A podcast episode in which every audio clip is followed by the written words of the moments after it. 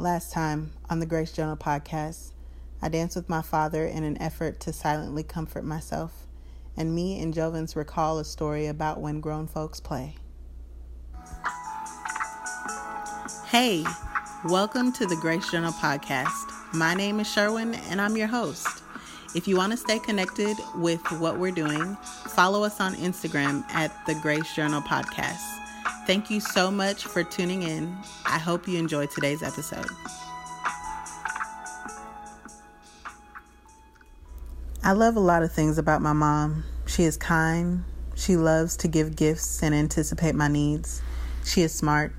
She went back to school in her 50s and graduated with her nursing diploma. She's a great cook. She is such a great cook that I wouldn't dare attempt to describe her talent simply by writing about it.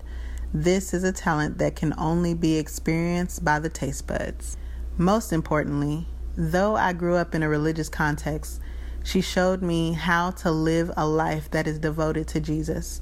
Her relationship with God is full of so much fruit because she exercises her spiritual disciplines genuinely and, well, religiously. She is a hard worker, and I know she loves me. She doesn't say it often for fear that I will grow contented in the position that I am in, but I know that she is proud of me. Whenever I come to town, I often feel like a special toy on display. She pulls as many friends of hers to come and see me, and I update them on my life. I tell them that I am a missionary. I purchased a home, I'm raising my nephew, and etc., etc. It's not something I'm used to. Her bragging about me seems to be reserved for public displays of affection. This causes me to fear the criticism that I know is right around the corner. She's not harsh, just critical.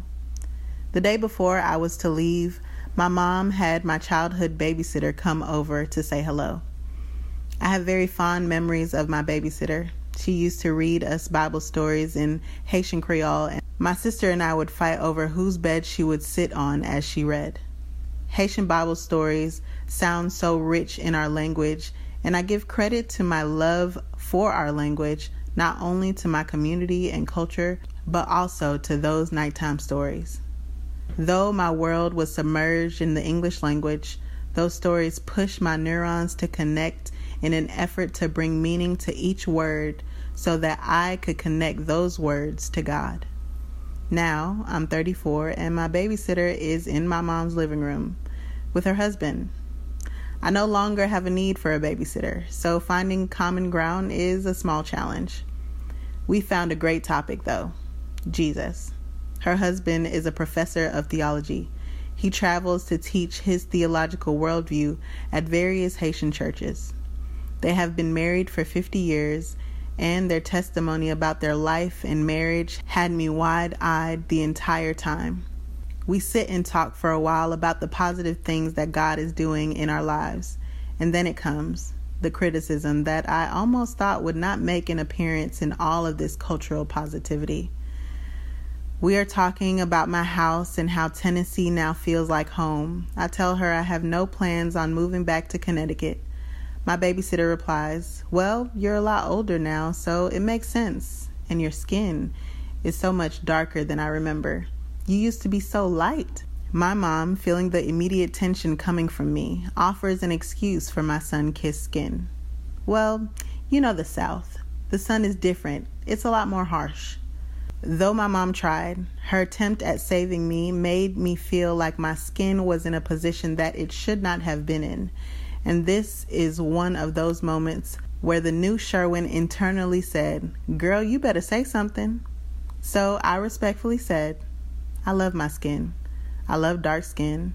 I love how it looks even better in the sun which is the truth about me, and not a farce I was putting on in an attempt to express a false positivity in exchange for the criticism she offered.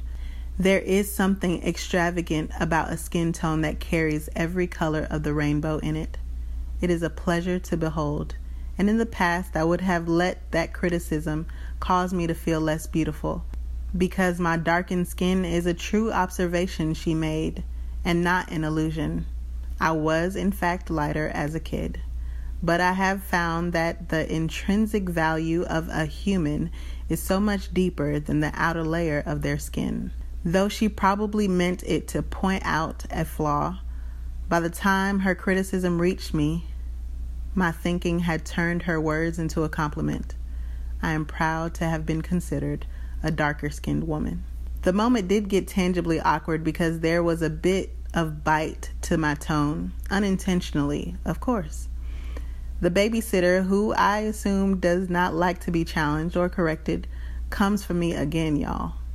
I can't wait for you to get married, she says, in an attempt to change the subject.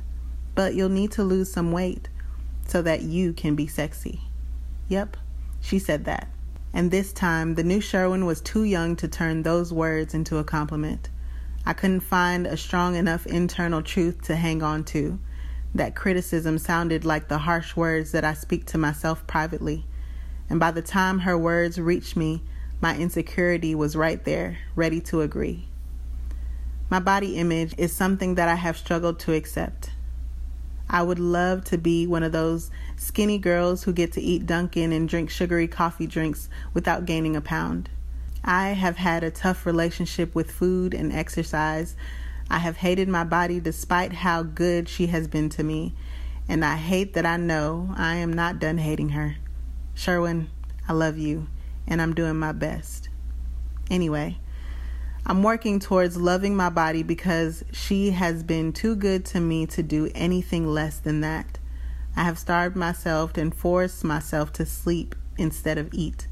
I spent all of 2021 making unhealthy choices in an attempt to lose weight after gaining weight during the lockdown.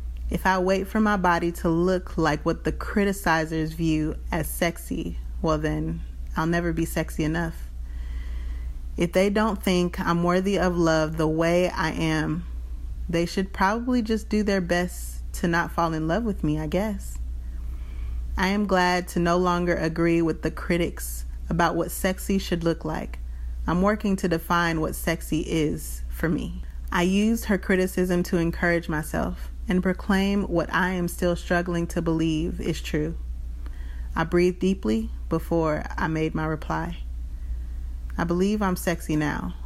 And if I have to lose weight to find a man, then he will never find me sexy. I don't have to change one thing about me to be found attractive to any man. I'm sexy now, and the man who is supposed to be with me will know that to be true. To this, her husband said, Amen. Good for you. By the grace of God, it was time for them to leave. Most Haitian home visits with your parents' friends end with a mini worship prayer service in the living room before they leave. Yep, there is worship, then a memorized scripture is proclaimed together, then prayer, then the Lord's Prayer together, then some hallelujahs, then benediction, then we shake hands as we farewell, saying, La paix bon Dieu avec vous, which means, May the peace of God be with you. It takes about 30 minutes to an hour, depending on who's leading and under what circumstances the visit was made.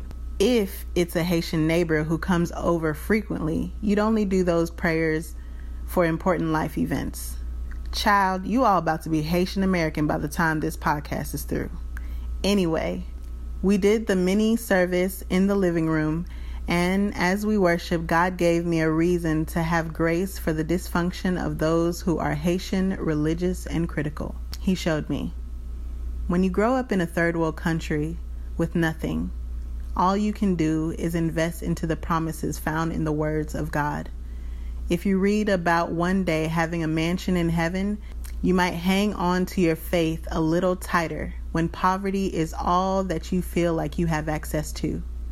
The side effect of that tight grip can be religious behavior, but the heart is still there, and so you consume everything you are with living a perfect life in Jesus so that the suffering in this world you are experiencing causes you to hang on to the promises of heaven all the more.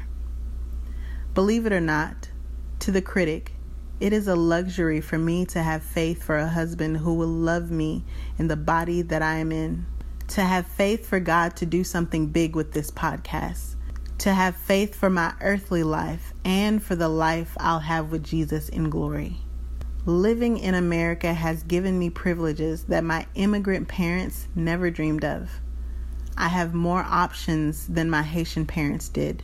Though my parents can see the ambitions of others and what can be gained, it is my job to believe and achieve because I know it is possible for God to do exceedingly abundantly above all that I can ask, think, or imagine. I'm so grateful for the faith to have a big imagination. I want to do some living now. I want to experience heaven on earth. I'm grateful because sometimes people's lack of faith for what God can do in, through, and for me causes me to have faith all the more in the fact that I serve an invisible God who can make the impossible possible. Thank you again for tuning in to today's episode of the Grace Journal podcast. I hope you enjoyed it. If you did, please leave us a review and tag us in your social media. Don't forget to follow us at the Grace Journal podcast.